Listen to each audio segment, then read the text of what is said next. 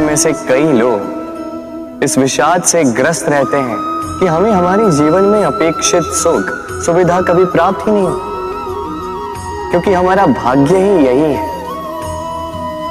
क्योंकि हम ऐसे परिवेश में जन्मे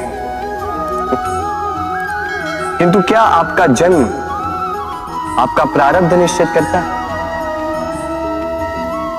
कुछ सीमा तक करता जैसे वर्षा की बूंद जब बादलों से जन्म लेती है तो उसका प्रारब्ध होता है धरा पर गिरना।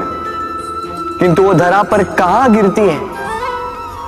ये निश्चित करता है कि उसका भविष्य क्या होगा। केले के पत्ते पर गिरे तो कपूर बन जाती सीप के मुख में गिरे तो मोती बन जाती विषधर पी जाए तो विष बन जाती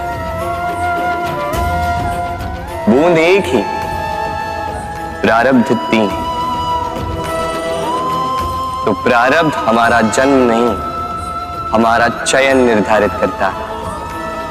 इसलिए अपना चयन सोच विचार करके करें। राधे राधे।